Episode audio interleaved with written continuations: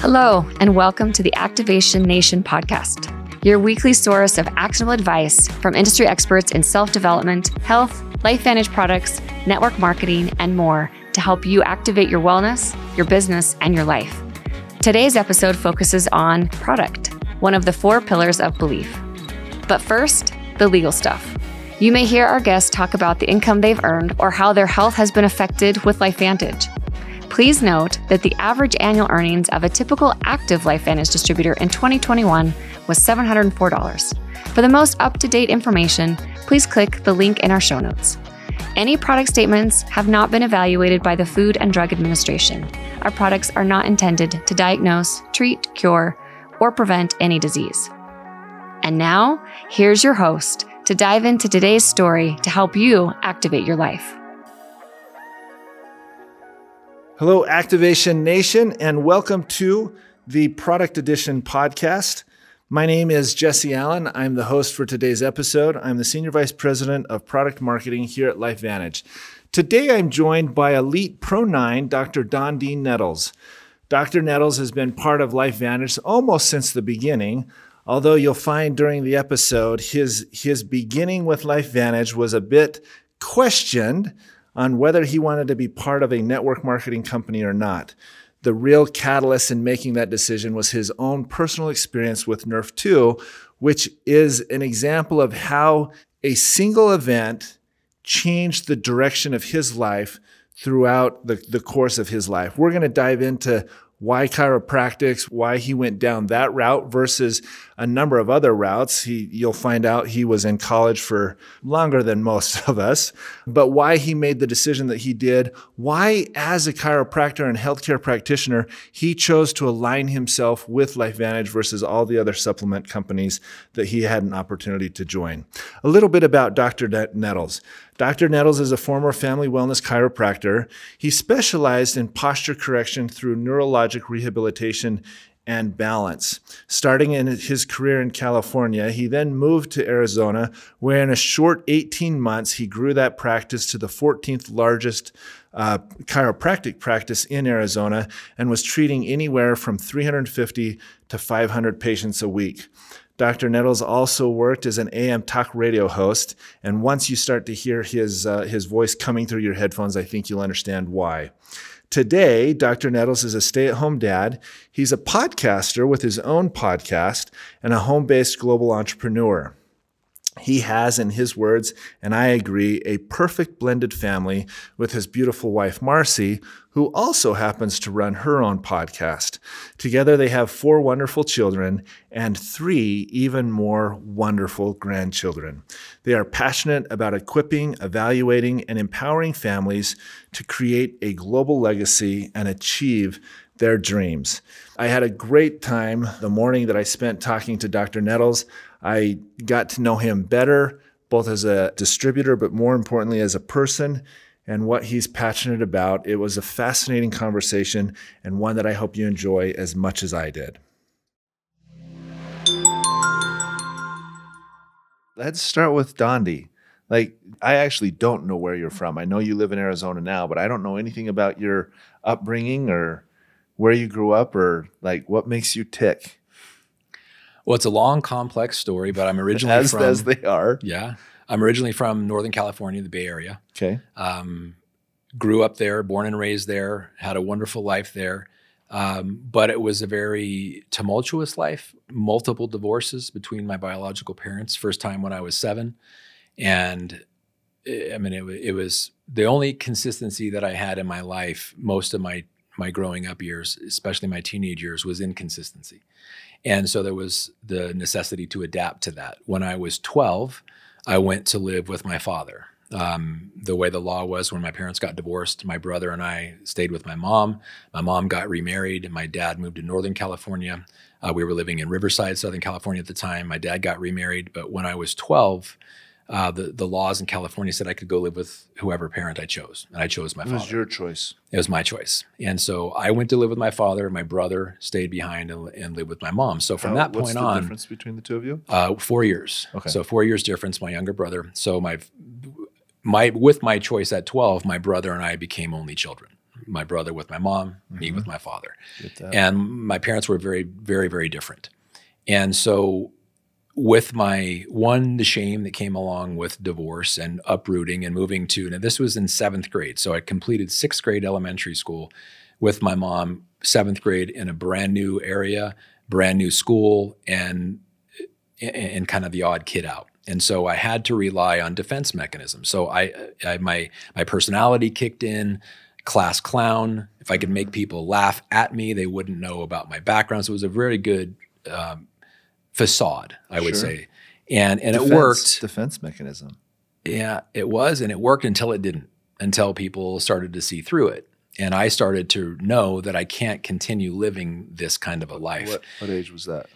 That was probably 12, 13, 14 as it started to So soon. soon, but I still I still tried to maintain control and modify that. So I focused on a couple different things: academics, excelling in academics, because if people were paying attention to my grades and making honor roll and and all of these things, it would take away from the personal side that I was hiding from. And the other was sports, excelling in sports. So those were my two passions: sports and academics, getting good grades, becoming the scholar athlete Mm-hmm. because it took away from my private life. People didn't know. And then my Yeah. father got divorced again.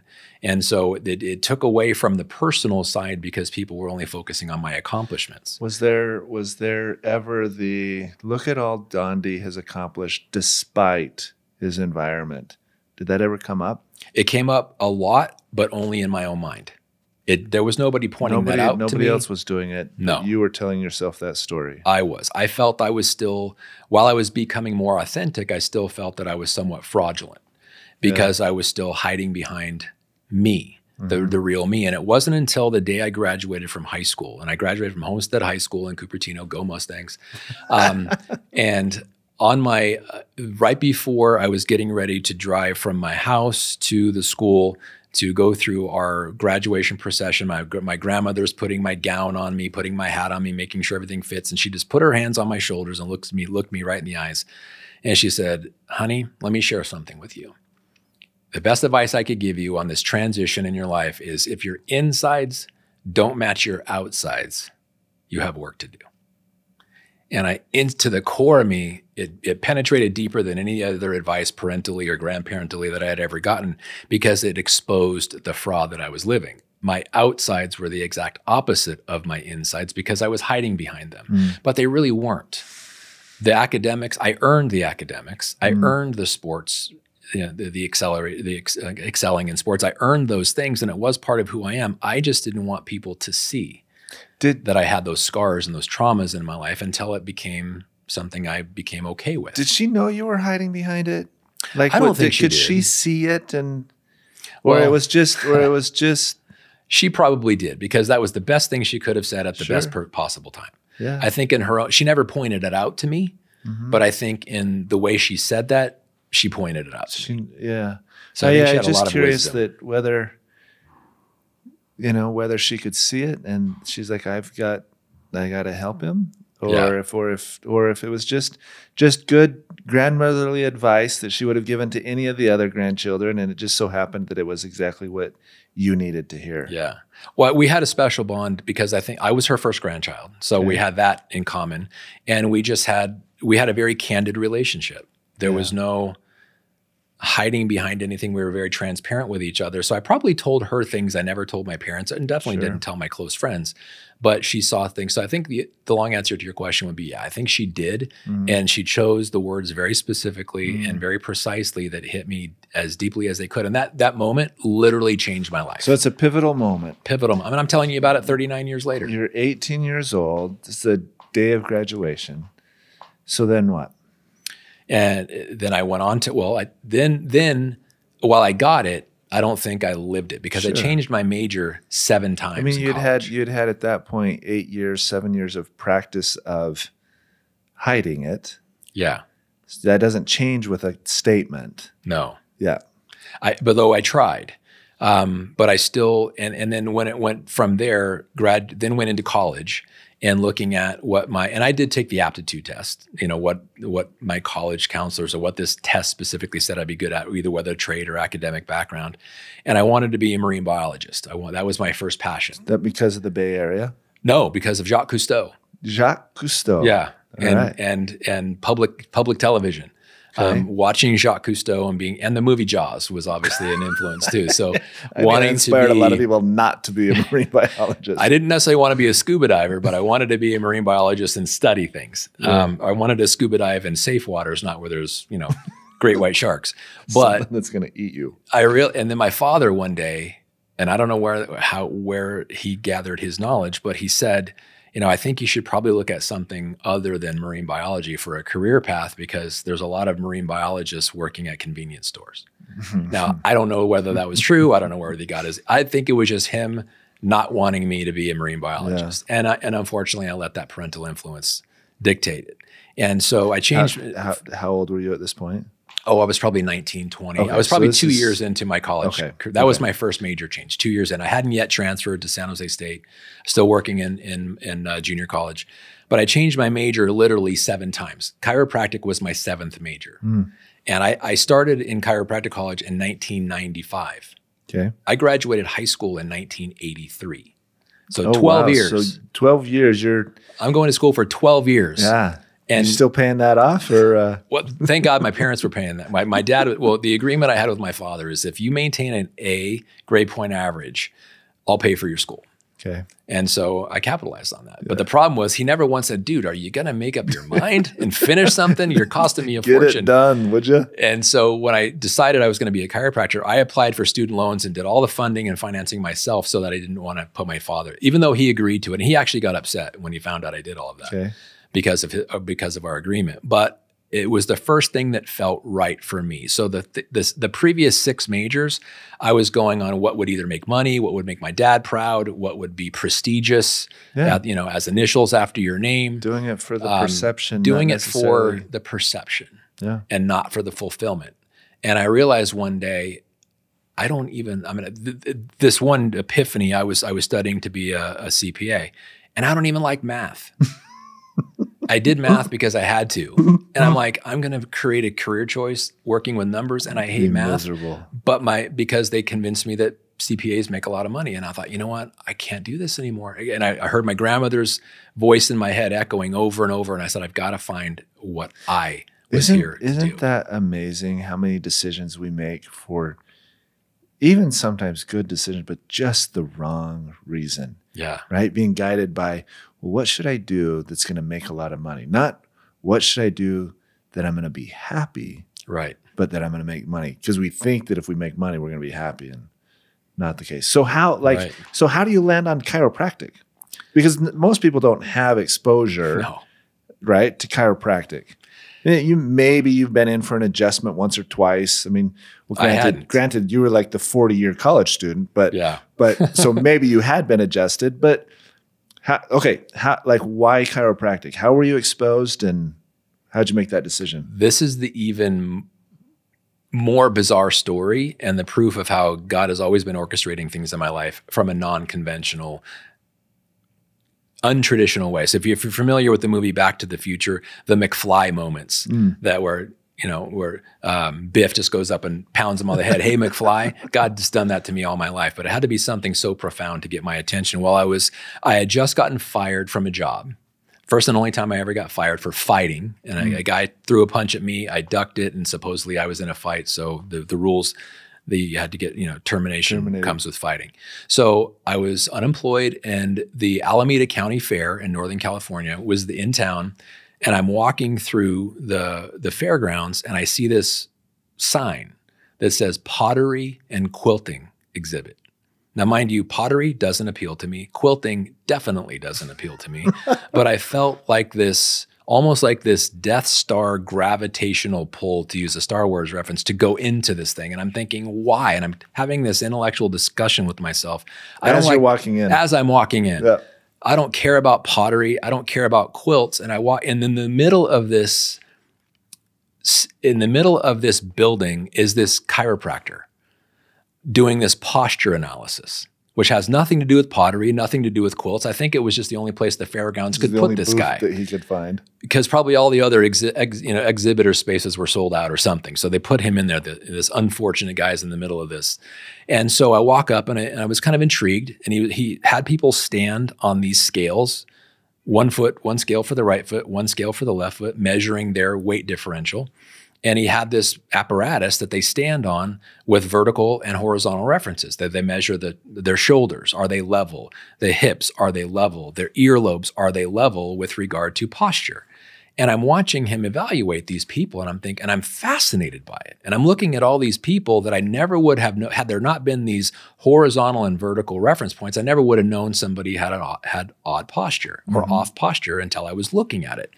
And I was like, I got to do this because I think it's a fairgrounds. He's not charging. It's like a ride. You just get in and you step up, and they evaluate your posture. And and uh, and I was there with my girlfriend at the time, and so I step up there, and I'm looking down, and he's evaluating my posture, and I step off, and he leaves the reference points there, and I'm looking at this totally cattywampus, if that's a med- proper medical term, posture, and I'm like, there's no way. This is a bait and switch. He's now I'm the guy. He's going to try to sell the thing you don't need.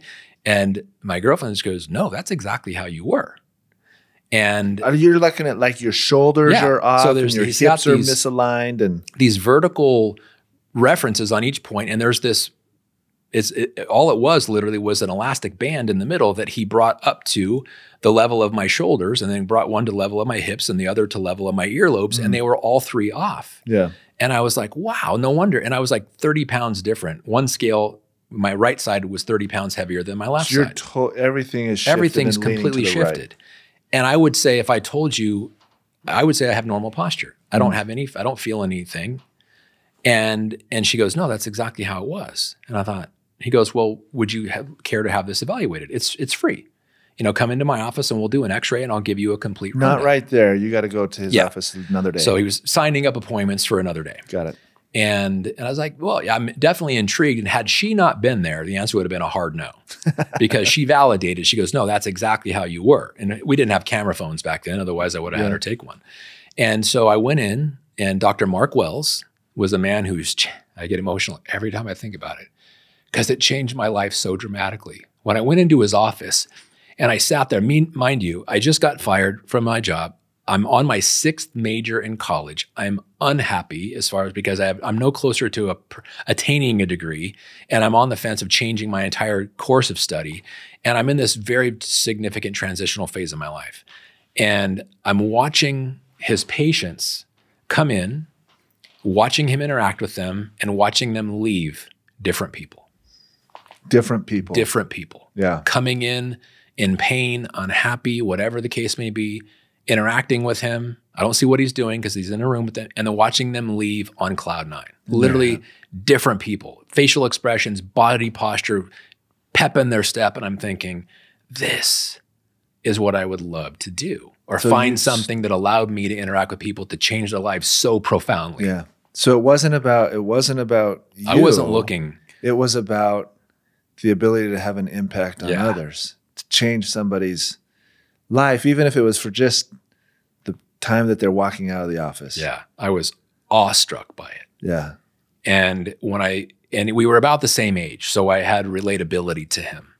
And when he went through the evaluation, did and I came back the next day to look at my X-rays, and he told me I had this thing called a mild scoliosis in my mid back, which was causing my shoulders to be unlevel from my earlobes and my hips, and that they could correct it with corrective posture analysis and, and exercises and stretches and tractioning, and that I would be a whole different person. I believed him and I wanted what he had. And after I started to receive the benefits as a patient, which were profound, Mm. I thought, this is exactly what I have to do.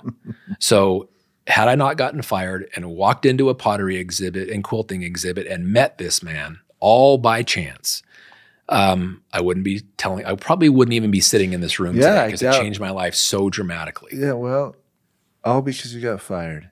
Yeah. What was what was uh what was uh degree number six that you were pursuing? Degree number six was CPA. Oh, that was Yeah, CPA. Yeah. You would have been miserable. I know. I know. And I got so You close. ever met a happy accountant? Well, I, I, No, my just accountant's kidding. pretty happy, I guess, because she just looks at it a little different way. But ultimately, I only see her when I see her, I'm- so I don't know her private life. I'm just kidding. Yeah. But that's yeah, isn't that so interesting how life works that way?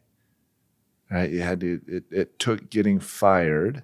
So that it sounds like there's no other reason you would have even been No, on the fairgrounds. it was during the week. You find Mark Wells. Yeah. Mark Wells? Dr. Mark Wells. Yeah. Mark Wells and and uh Mark my first life. so, mentor. So that's your exposure, and it, and which is interesting because it wasn't just being exposed to it, but it had a significant benefit for you outside of seeing what he was doing for other people. Sounds like you were able to correct your posture, so you experienced it Yeah. and decided this is this is the course for me. Within two and a half to three weeks being under his care, I knew chiropractic was going to be my seventh major. Yeah, It was that fast. that's great. Yeah, and I and I went down to my guidance counselor at San Jose State and said, "What do I need to do? And I, Mhm. what are the academic requirements?" I had a lot of the prerequisites already taken care of because I'd have been, you know, changed my major all those times. All the undergrad stuff was already pretty much done, and the prereqs were done. And within nine months, I started. All I had to do was take a couple physics classes, a couple chemistry classes, and I was in. You're okay. And And was that at San Diego State or San no, Jose? San State? State's where I did my undergrad, Mhm. and then uh, Palmer College Chiropractic, so transferred right over. Where's Palmer College? San, Palmer Chiropractic College West is in San Jose, California. Okay, so it's still it's still Northern California. Yeah. Okay. So you finished there because I know eventually you end up in Arizona. What? So finished school, then what? So finished school, then went into. Uh, I, I became an independent contractor with my second life mentor, Dr. Ken Savage, uh, who was a, I, he was the the guy that I studied under all the way through chiropractic college. Very successful guy, and I took an interesting approach because he was not he was not the same as Dr. Mark Wells. Their practice techniques were different. Their evaluation strategies were different. And so I learned a different side, but I wanted to see how many different options are out there because I'd only known and experienced one as a patient and two another as a, as an influence on my new mentor after and Dr. Mark Wells moved away. He moved to Virginia to practice out of Northern California. And so I, I, I went to 85 different chiropractic offices when I was a student just to interview the doctors to Yep. see what kind of practice that they had, what would be kind of a, a, a natural gravitation for me to go into, what kind of a practice model. And once I got that set and I graduated, I immediately started in on my my definition of chiropractic in my town. But I realized because well, there, one third of the global population of chiropractors is in California. There's four What? chiropractic colleges in California. There's how many? Four. There's only and one 14 third of all chiropractors in the world are in California. yeah. At least that's what it was when I was going through chiropractic Should- college because state should have the best. lots and lots of people move there to go to the chiropractic colleges. And once they get their degrees, they don't leave because the Mhm. weather was great. Yeah. And so there was 25 other chiropractors within one mile of my practice, my first practice. Mm. So it was challenging, but I had a very unique and very different approach. So if I talked to someone long enough, a potential patient long enough, they'd realize that it was unique enough to give it a shot. Because the the type of practice that I had was a very small subspecialty. Posture correction is, is something that 90% of chiropractors do not do. They deal directly with low back pain, migraine headaches, whatever the reason why a patient would come. Yep. But that was the only model that I had been. It was the first model I was experienced to, and it changed my life so dramatically. That's what I wanted to go and do, and it worked out really well. And then, but it, I wanted to be able to help more people.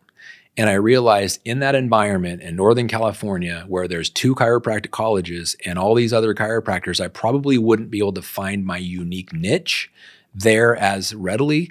And the climate was changing. And not the physical climate, just the, the political Yeah, climate, yeah, the housing environment. And I no longer felt like When- Northern California was my home. When was this time? This time was 1998, 99, 2000. okay. So before like the tech tech boom is happening. it's happening. Yeah. Yeah. The, the, the dot com is booming. A- and Northern it's just California is changing getting the social demographic. expensive. Yeah, extremely so. Yeah. And that was one of the, the key influencers. And so I started to look at where my high, where, where my college education, specifically with regard to chiropractic, how it uh, prepared me for success, and where the limitations to my success were also when I decided to shore those up.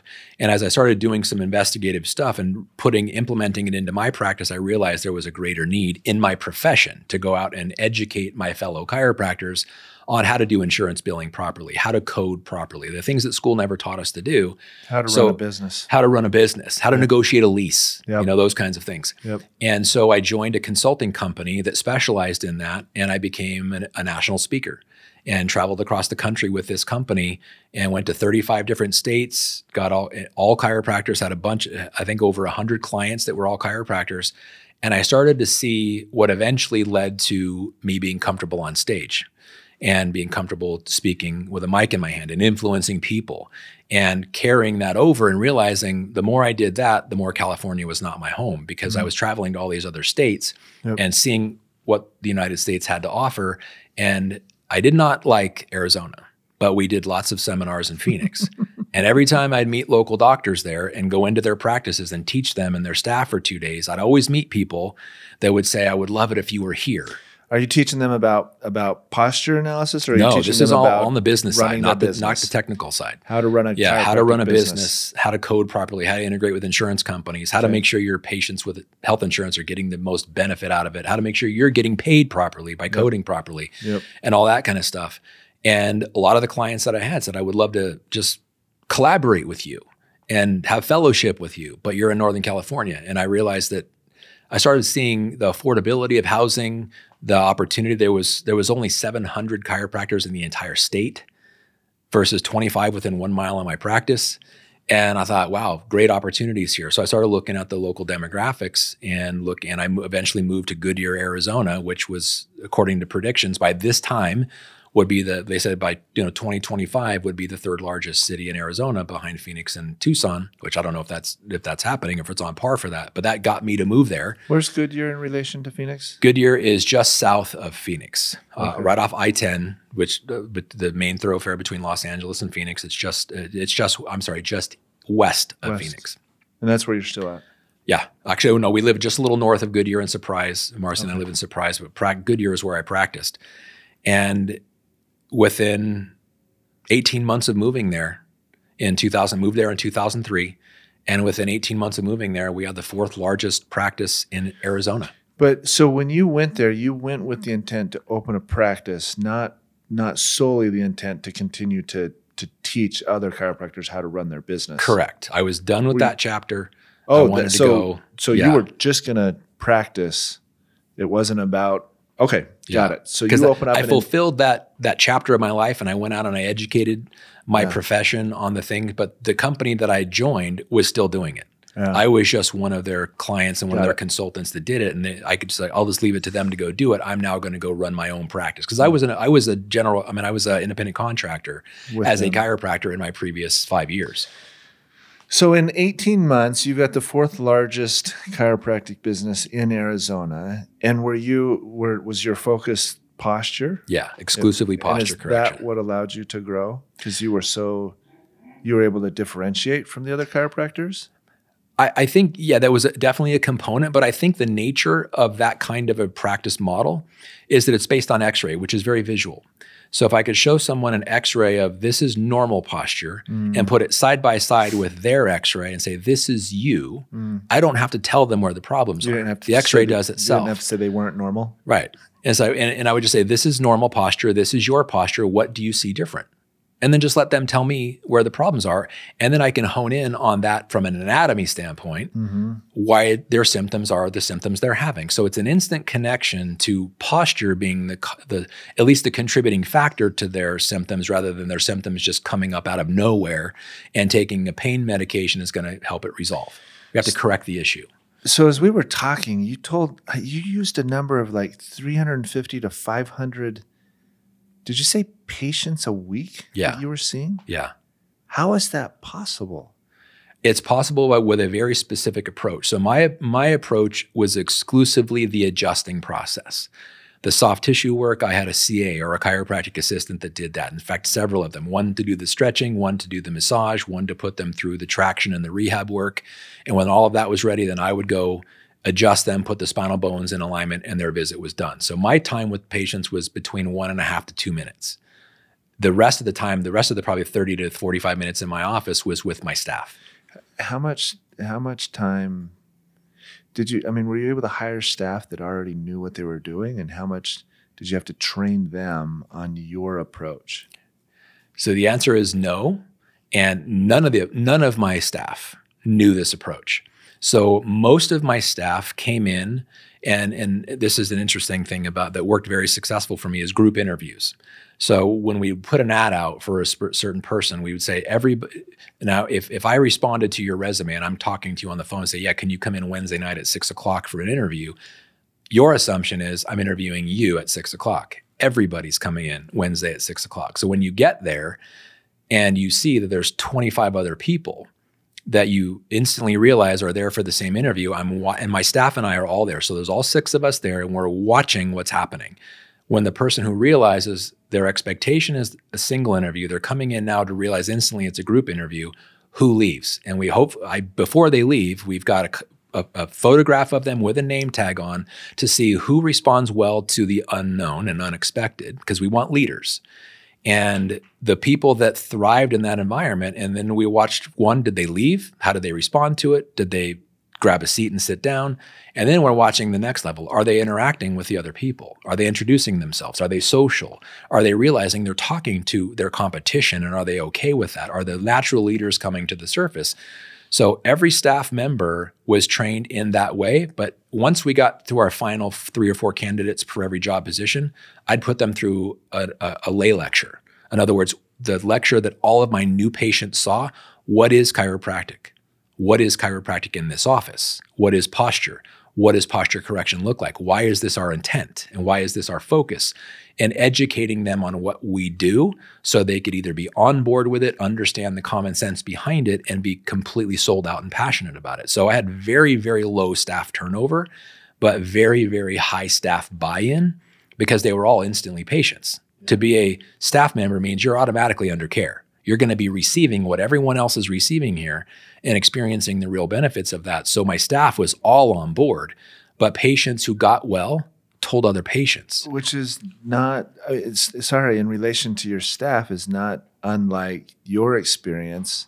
I mean, you bought into chiropractic, if I can use the words or yeah. say it that way, because you experienced it. And so you're, for lack of a better term, converting your staff by exposing them to the actual yeah. practice. Yeah, it's brilliant. And then they can talk firsthand about it with brilliant. patients because a lot of times, especially somebody who's new, in with either new to chiropractic or new to that posture correction that model approach. of chiropractic, they're going to have questions. Sure. And when they're up there waiting for me or they're waiting for my chiropractic assistant to take them, they're going to be talking to our staff, and the yeah. staff can relay their own first person experience for what they're going through, especially if they're new. Mm-hmm. And I had, uh, I, I, would go through the, the Arizona board because I wanted staff ultimately that had chiropractic experience, especially the CAs, because that's a mm-hmm. certification. There's at least, yeah. you know, there's, there's education that goes along with that.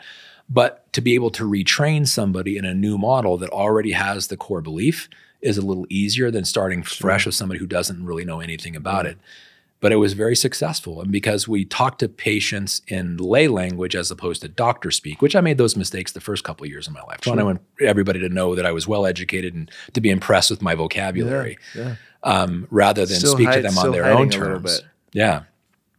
And then they can go out and do my work for me and tell people why they came, and it worked really well.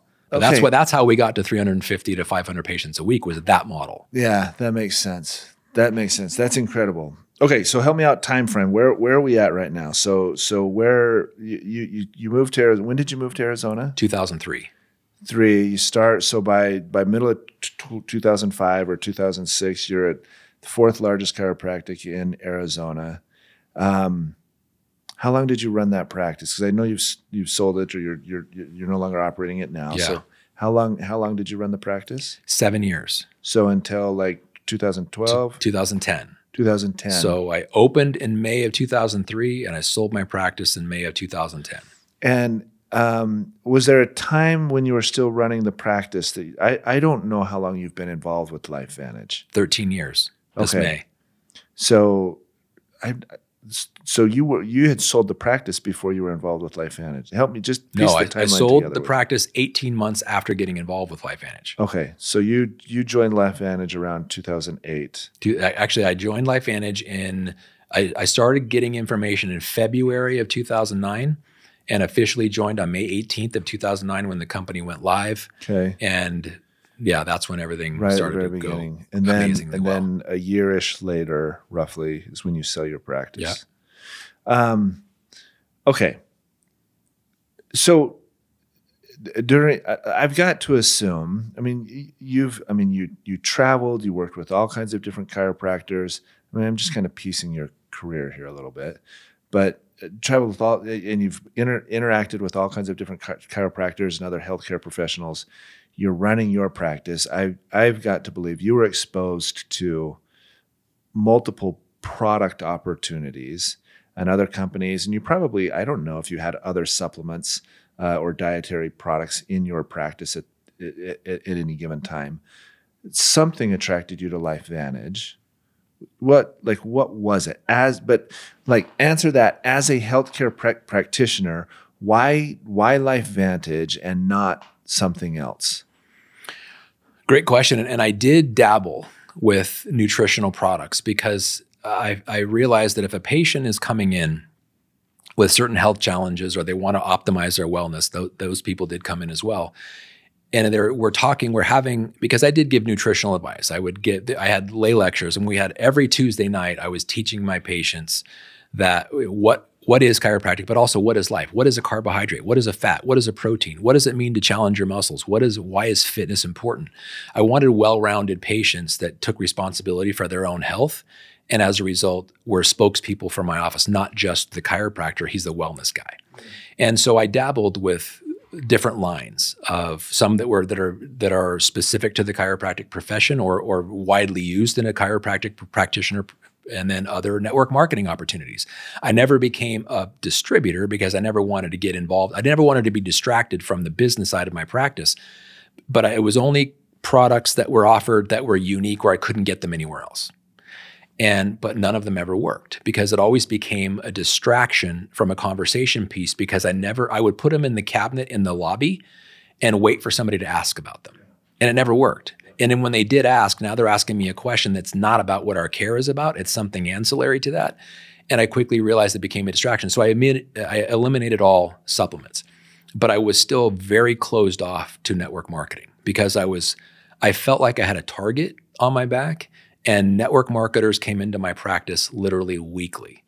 Despite the nine no soliciting signs between the front door of the building to the front door of my practice.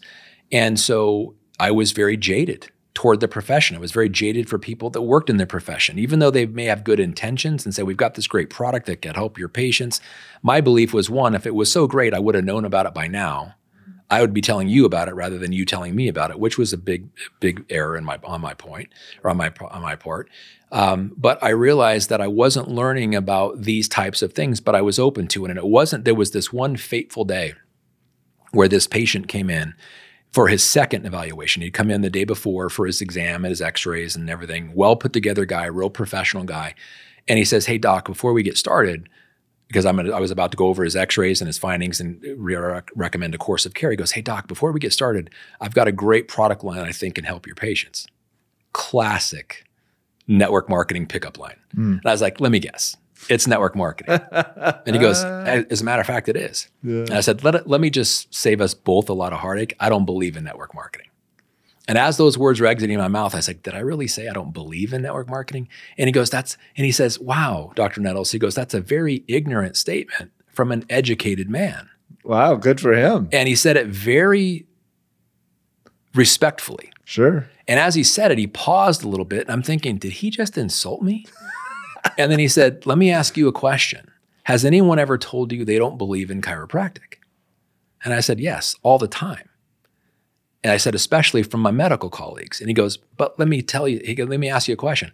I bet you their ignorance and their lack of belief doesn't sway your belief at all because you're educated on something they are clearly ignorant in.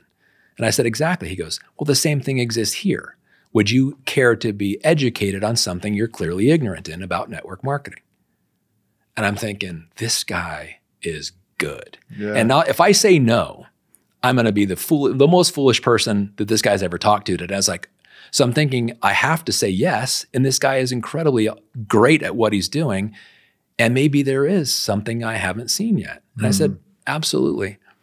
So two days later, I went to his network marketing meeting mm-hmm. and he mentioned two things. One, the book called The Cash Flow Quadrant from Robert Kiyosaki, which I had just read about B quadrant business and leveraged income, which I knew I didn't have in my practice, though I wanted that. And the other was the benefits of health and wellness from a nutritional standpoint, which I wasn't providing in my office. I decided to get rid of that. I would rather refer them to a nutritionist than to handle it in house. But if I could handle it in house and, and get some financial compensation and bless my patients with a higher state of wellness, why wouldn't I? And I thought, I just need to hire another staff and we can make this happen. And so it didn't end up being the company for me. They did the product line wouldn't have fit into my practice, but it kept me open.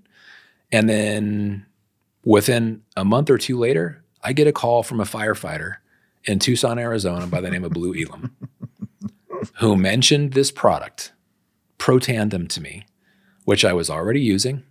Oh, I had were- already had been had my own personal product benefit. I had about 30 patients that were already on the product because it was a retail product. We were getting it at GNC. Okay, so you bought it retail. I bought it retail. How I was you, already how, using it in my practice. Like, how did you find it? Interesting story. Uh, I was, and I'll make it quick. My a guy that I referred patients to, and he referred patients to me. He was a naturopathic medical doctor, and he was a former uh, professional racquetball player. And I wanted to get into more cardiovascular fitness and have him teach me racquetball. And he started giving me lessons, 6 a.m. every Monday, Wednesday, Friday. And so I, I tell him this day, this specific day, hope you brought your A game. Because I, I mean, I learned enough skills and I'm, I'm a pretty cocky guy. Sometimes yep. I like to implement what I've learned before I'm really ready to.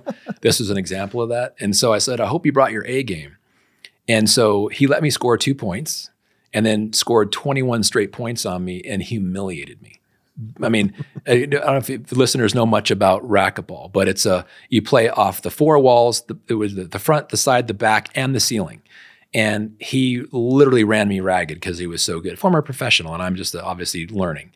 And as we're leaving the gym that day, my eyebrows bloody, my elbows are bloody, my knees are bloody. He flips me a bottle of Protandim and says, "You're going to need this." Now, because I'm so humiliated, I didn't even remember the encounter. He calls me two weeks later, and and he said, "Hey, did you did you take that that stuff I gave you?" And I said, "What? You mean the butt kicking?" yeah, I took it like a man. Why do you think I haven't been back in the gym playing racquetball with you? He goes, "No, the Protandim." I was like, "What are you talking about?" He goes, "That stuff I gave you, you put it in your gym bag, dude. Go look. It's inside your gym bag." And I, my gym bag was still in the trunk of my car. hadn't moved in two yeah. weeks. So I find it. I start taking it. Five days later, I get in. I'm playing in a flag football tournament, and it was it was actually for our church. It was on Super Bowl Sunday, mm. and every Super Bowl Sunday, the church we were going to at the time had a men's barbecue. Come, come barbecue. Bring whatever meat you want. Bring your alcohol if you want. Let's have a barbecue. Let's play some football, and then if you're up to it, we'll go to the pastor's house after and we'll watch the Super watch Bowl. The it was a great way of introducing people to God who thought that we were Bible thumping crazy people. Yep. And these guys who brought their their uh, their fermented beverages got a little too much to drink and turned a flag football tournament into a tackle tournament with one tackle, me, and twisted my knee and ruptured the ACL in my right knee. Oh my gosh. Ruptured the ACL, which is the anterior cruciate ligament, which for listeners is 25% of the stability of my knee. Mm-hmm. And a horrific knee injury. And I, it's on a Sunday. I've got 125 patients the next day. And all I could think of is I'm laying on the ba- on my back in the worst pain I've ever been in. What do I do now? My career is over. And I'm going to need surgery. I could hear the pop. People 20 feet away heard the pop of the ligament. And I'm like, oh my gosh. Well, I was already on Protandim, not knowing it had anything to do with what was going to happen over the next five days. And that's when I took interest in the product. And I called Dr. Brian and said, dude, what is in this stuff? Because the stuff was in Latin. I didn't know what with Withania somnifera was. I didn't know what any of this stuff was. And he, you know, he kind of he said, I've been using it in my office with my patients. It, it increases glutathione. And I was like, that's what it is. So I, I took some patients that had plateaued. They weren't benefiting or they were they had stopped benefiting from care. They had plateaued and they were frustrating for me. I went out and bought about six bottles and put them on it and they started progressing again and posture was correcting again. Then I took it to a different level, went out and bought a bunch more bottles. I was trying to discover what it could do. And then when the first patients that were on it started getting their re-X-rays, yeah. I was watching their X-rays change in a corrective capacity. I've got to tell everybody about this. And when I and I started sharing with my colleagues, had some colleagues who started buying it at GNC as well. And then I get the call from Blue and telling me they're taking this into network marketing and inviting me to be part of the conversion process. I'm like, sorry, dude, I don't do that. I had a sign on my door that mentioned two companies by name under the no soliciting sign on my practice. And I was like, no, I'm not into it. But I just read that that book. I had just had this guy change my reality with net, with the potential of network marketing, and I'd been praying a lot about it and thought, well, maybe this is the clandestine answer to my prayer. Again, back to those McFly moments that God brings me in my life. And turns out, literally 18 months later, it and the, the, reason why this was so important at this moment of my life, I had a three year old son at home and a newborn daughter that never saw daddy. Yep. 80 to 90 Dad's hours a week outside my home. Yep. I did. I wanted to be daddy more than I wanted to be doctor, and the current life I was living didn't allow me to do that. In fact, the bigger my practice grew, the less time I spent with them, and I couldn't control that anymore. And so it just gave me a whole different outlook. I had already seen it in practice. Then I decided I'm just going to cut back to part time, hire another doctor to come in and take over my afternoons, and I'm going to go be an afternoon daddy. And with LifeVantage in my life and the product benefits and, and the, how quickly our organization grew once I became a distributor, it allowed me financially to say, no, I don't have to do that. I could be a full time dad. And maybe when they're grown and they're out of school, I'll go back into practice at some day. And I don't know whether I ever will. I don't ever need to anymore. Yeah. But it's something that allowed me now to help people when I when I'm not in my office, which I never was able to do while I'm being a dad. And now it's it's in 25, 26 countries around the world. So my ability to impact humanity is tremendously exponentially grown. You know, it's interesting. The uh, we recorded another episode, um, and uh, the the individual we were talking to in that episode, also a healthcare practitioner, um, and uh, and the similar question was asked of her why LifeVantage as a healthcare practitioner and it was a very similar story in that i mean she didn't blow up her knee um, but she was exposed to the to the to the product for herself right to use it for herself and uh, which led to immediate conversion. I think in her scenario, it was within two days she was able to see some pretty significant benefits, and then and then the same thing. She started using it in her practice with with uh, with some of her patients, and then and then finally joined LifeVantage as a uh, as a distributor. So interesting. That, I, I, that that that it was through your own personal experience uh, that really brought you to the to the to the product and then and then to the company itself.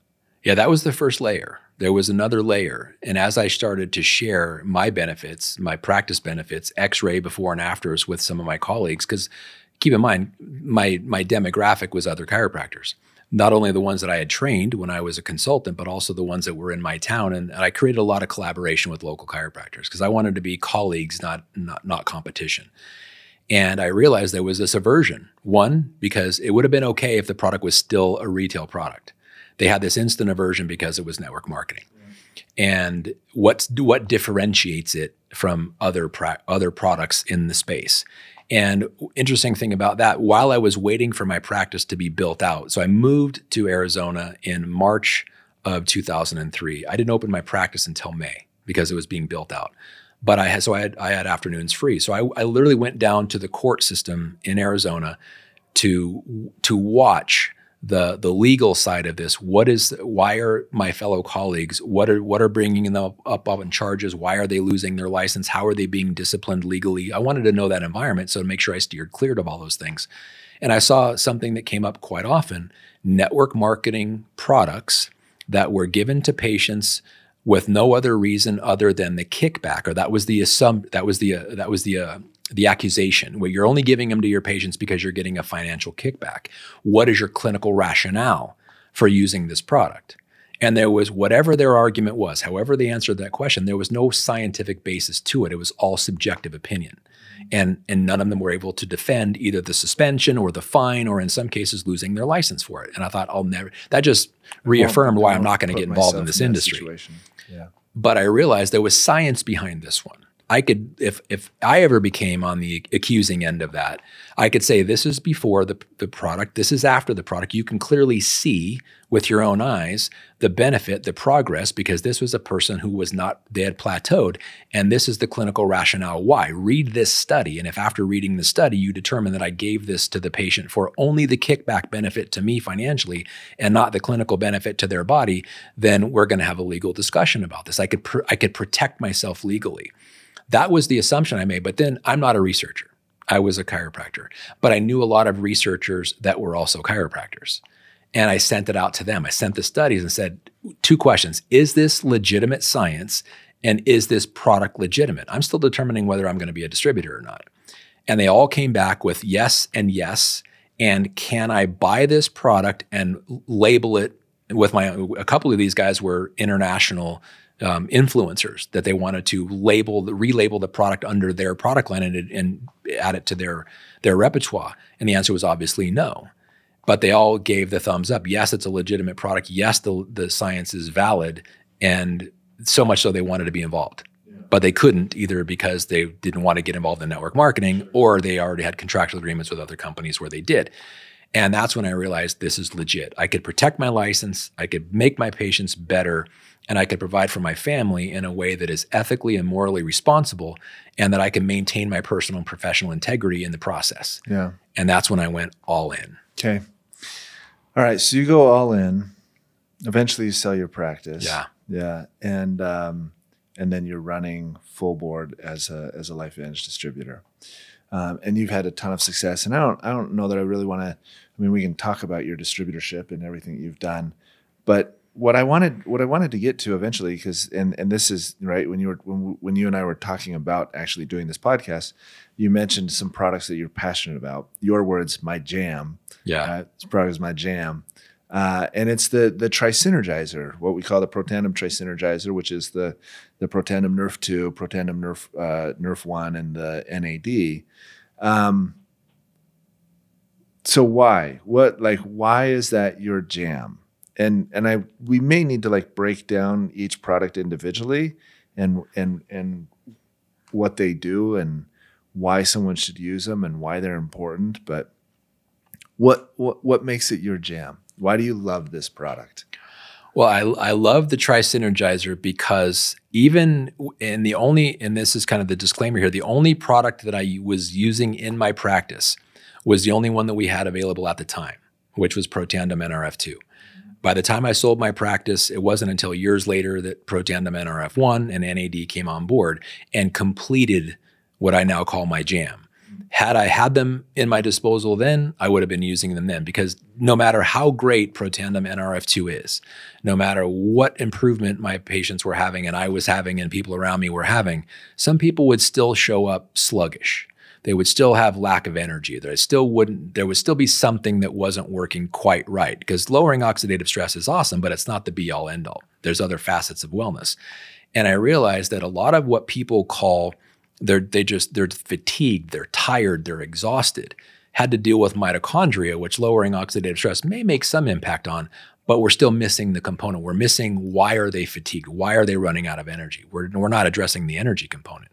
So when NRF1 came out, and we're dealing now with mitochondria and the source of where cellular energy comes from, took it to a whole different level. And now you compound the two together, they work. It's kind of like one plus one equals four situation. They, are synergistic together, which is why we have the dual synergizer, and it just compounded the benefits that NRF2 was already having by providing increased cellular energy to cells that already have reduced oxidative stress. That was working well until we reinvented it again with NAD. And you take now cells with less oxidative stress. And let's, for, for the listeners, if you're not familiar with oxidative stress, let's just focus on the second word stress.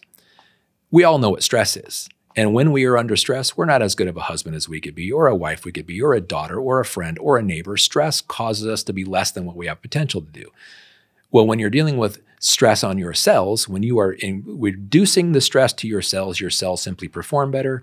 Every one of your organs is made up of cells, and every one of your systems is made up of organs, and you are made up of systems. So if you start at the cellular level and you increase this, reduce the stress, increasing efficiency, you just created transformation in a human being's life. Throw on top of that increased cellular energy so the cells can do what they're supposed to be doing more efficiently and longer. They're going to show up a different way. And now, when you take the NAD, the Protandim NAD, which rounded out this trisynergizer, when you can now focus on how cells communicate internally with themselves and how they can turn they can they communicate with their neighbors around them.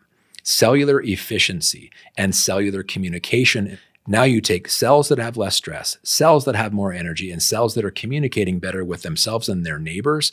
You just transform human health.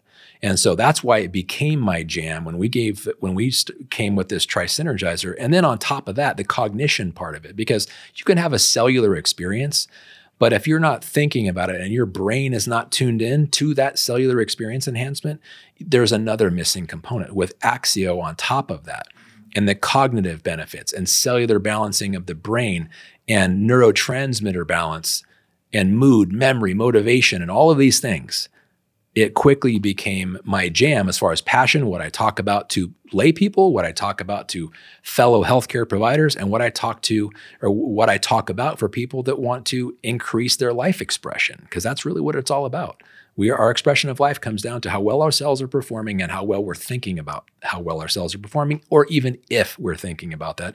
And most people don't until they stop performing well. Then they think about it. They don't really think about wellness, they think about illness.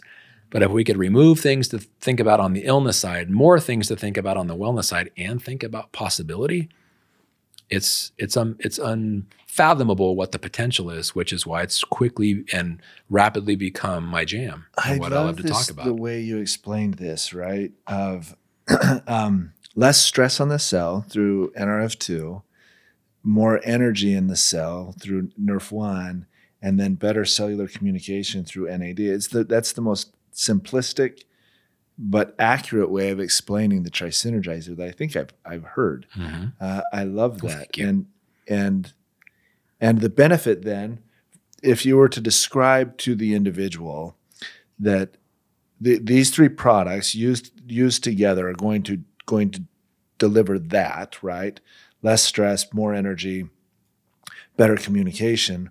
What then should that individual anticipate or expect when they start using the product? What does that mean to them, if that makes sense?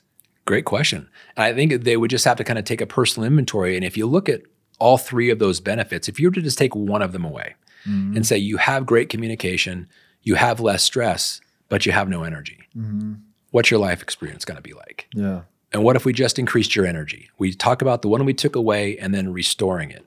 Now they can have an understanding of the, the benefit of all of them. Or let's say you've got great communication and you have great energy, but you have cellular stress or you have stress in your life. So you've got great energy and you've got great communication, but you have stress in your life. We can look at them individually and realize with all three present, if we took away one, it would make more of an impact than if we never had that one to begin with because we have no frame of reference. But when you look at the totality of that and you look at the potential for all of that together, what does it look like is really limitless depending upon the person we're talking to. Is once they grasp what would it be like for me to have less stress, more energy, and better communication. And sometimes people don't have a frame of reference. I say, okay, let's say you got a great energy and you have no stress. You're driving to the grocery store because you've got the the list that your wife gave you to go to the grocery store and she forgot some things. And so she calls you.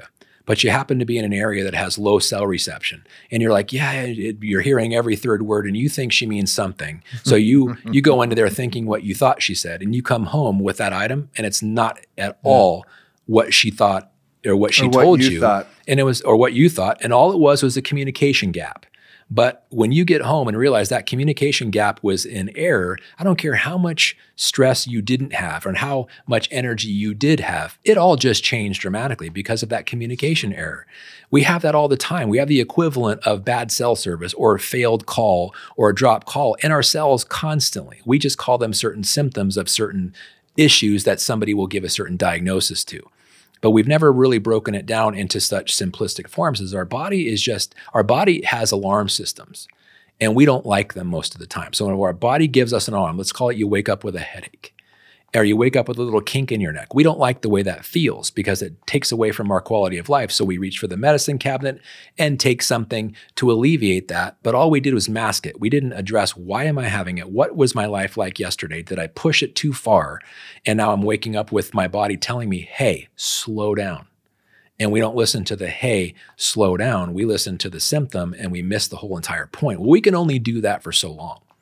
And eventually our body's going to start reject or start objecting. And all a symptom is is your body's objection to the current state you're living in. And eventually that objection, if you don't address it at its cause, the objections are going to get louder and louder and louder until they force you to pay attention to them. And sometimes now you got to get specialists involved that have sharp things called scalpels and they've got prescription pads, and that usually doesn't end well. Yep. So if we can get people to focus on the objections when they're a whisper and they don't get to a scream and they feel the benefits before they get to a whisper, ideally, then we have the ability to change humanity dramatically. It's just a matter of converting that understanding of how it goes and So- how it breaks down. some of some of the people that are listening right now, they're like, okay, I get it. I'm I'm in. I I love what he's saying. But Dondee was he's a doctor. Dondee went through all kinds of school. He's well researched, he's done all this stuff. Like I couldn't talk about this product the way that Dondee's talking about this product. I couldn't do this. Like, what's your response to that? I lived that response for far too long, unfortunately. And so thank you for that. That's the that question is the hardest for me to answer, Jesse, but it's also the one I probably have most passion about. Because I learned that in this well orchestrated design of a network marketing business, nobody has to know what I know unless they want to. Because I started as a doctor. I started as a curious doctor who wanted to learn more about these products. And I did because I wanted to satisfy my own curiosity, but I wanted to help people in the process. But I realized I alienated a lot of people because of my title and because of my vocabulary and how deeply and intimately I understand this information. And I spoke about it with passion. But most people go, well, I don't know what you know. I don't even want to know what you know. And I can't do the business because I don't know what you know. But it's like, to the response to that, because I get it all the time, is like, I don't want you to know what I know. I just want you to know I'm in your pocket if you need me. You have ways of, of addressing things I'll never know. Like, I cannot talk to a single mom in a single mom's perspective because I've never been a single mom. But single moms ask different questions than doctors do. I can answer a question from a doctor who happens to have a patient who's a single mom who's skeptical about these products. And I could educate the doctor on why this you need to listen to the single mom. I can play a, a utility role in that in that respect because that's what the most beneficial and the most successful organizations in this industry we call network marketing know what their strengths are and know who their people are. They know what they, they are all they're a byproduct of a team of MVPs with all different backgrounds. And so when people tell me that it's like I don't want you to know what I know. I just want you to know what you know because you can address people with what you know the way I can't. But if you ever find somebody who needs the questions that I can answer, then by all means, I'm in your pocket. I'm in your corner. But go go do you. And I think that's why network marketing is so successful when done right. But for the first couple years, I didn't do that right. I wanted to teach everybody what I knew and make a bunch of mini me's, Which is common. and it, it failed miserably. Yeah, which is common. But great, great counsel, right? Lift where you stand, be your own person, rely on one another. Use your team. To use your team, rely on one another. We're going to wrap this up, but I have a question. What is, what's the next chapter for Dondee? What's happening? it's influencing influencers. So knowing what I know and knowing, I mean, the world we're living in now in mid 2022, if it's exposed to anything, it's the vast ignorance in the world because there's such a predominant, there's too much information out there, for, and as a result, it's confusing. But there's a lot of ignorance, but there's also a lot of apathy. People have become distrusting and they they want better but they don't trust themselves to go find better or they don't trust other people that have their best interest in mind and so to help those people realize we are just people who love life and love each other we just have to go find people that are in our tribe and find and vibe the way we want to vibe so my next chapter and this is with my wife Marci and i is to in, to influence people that are look that are already influential or are looking to be influential in a raising health capacity or raising financial capacity. And ultimately, it really comes down to allowing people to up level their life experience, whether that's financial or health or both, and empowering them and supporting them to do so. And LifeVantage is a perfect vehicle to do that. And through that, we meet other people because the one thing I love about this industry is it creates teams, but it creates lifelong bonds. And you may meet somebody who has a health need, but they also have a financial need, and LifeVantage may be able to remedy both of them. And once you're in that unique friendship relationship, you may also know this person has a social need. We have teams of people that are like minded people, and there's nothing, it kind of, and I guess I'll summarize it in a very awkward way or unusual way. There's a band called Blind Melon and they put out a song in the late 90s early er, late 90s early 2000s called no rain. And it's the, the whole and it's the video. The video is super impactful. So you got to look it up on youtube. It's this girl dressed in a bumblebee costume. She feels comfortable as a bumblebee and she tries to with her passion express to everybody and she gets laughed at. She gets ridiculed until she finds her tribe. And when she finds all the other bumblebees their life changes because of her inclusion and her life changes because she's now part of a tribe where she was a solo bumblebee before. mm-hmm that entire, if you watch that video, Blind Melon, No Rain, it kind of encompasses what network marketing generally and LifeVantage specifically has to offer a tribe of inclusion and a community of like minded people for the benefit of everyone. And I don't know if I could define it any greater than that because it's not just a, an, how we experience life, but when we can help other people up level their lives, it automatically up levels ours. And we all, you know that, you know, I don't know if it's Zig Ziglar, Jim Rohn, we've all said different variations of the same thing. You help people get what they want and you get what you want by default. So that's ultimately what I, how I like to summarize it. Why I'm here in the next chapter is just to increase upon our ability to give back and help people become who God created them to become. I love it. I love it, and I love the fact that uh, that we're going to be part of it with you. So Amen. Well, it's such an honor to be here, Jesse. Such an honor to be asked to be sitting in this seat, being interviewed by you, and I'm just such an it's a it's an honor and a blessing to be part of LifeVantage. Well, it's uh, it's our honor. This has been great. This has been so much fun, and I learned I actually learned quite a bit about you that I didn't I didn't know. So this has been a treat for me, and I hope it's a treat for those that listen and that some real wisdom uh, and good counsel, not just on the products, but on a lot of a lot of things you talked on. So this has been fantastic. Thank you. Thank you, Jesse. Appreciate you so much. Thank you, LifeVantage family. Thank you for tuning in to the Activation Nation podcast. Be sure to subscribe so you never miss an episode. Tell your friends and share your biggest takeaways from today's discussion with anyone who could benefit from them. This episode is sponsored by LifeVantage Legacy, a nonprofit dedicated to improving lives and building a lasting impact for those in need around the world. Learn more at lifevantage.com. We look forward to sharing more with you during next week's conversation. Thanks for listening and being an important part of the LifeVantage community.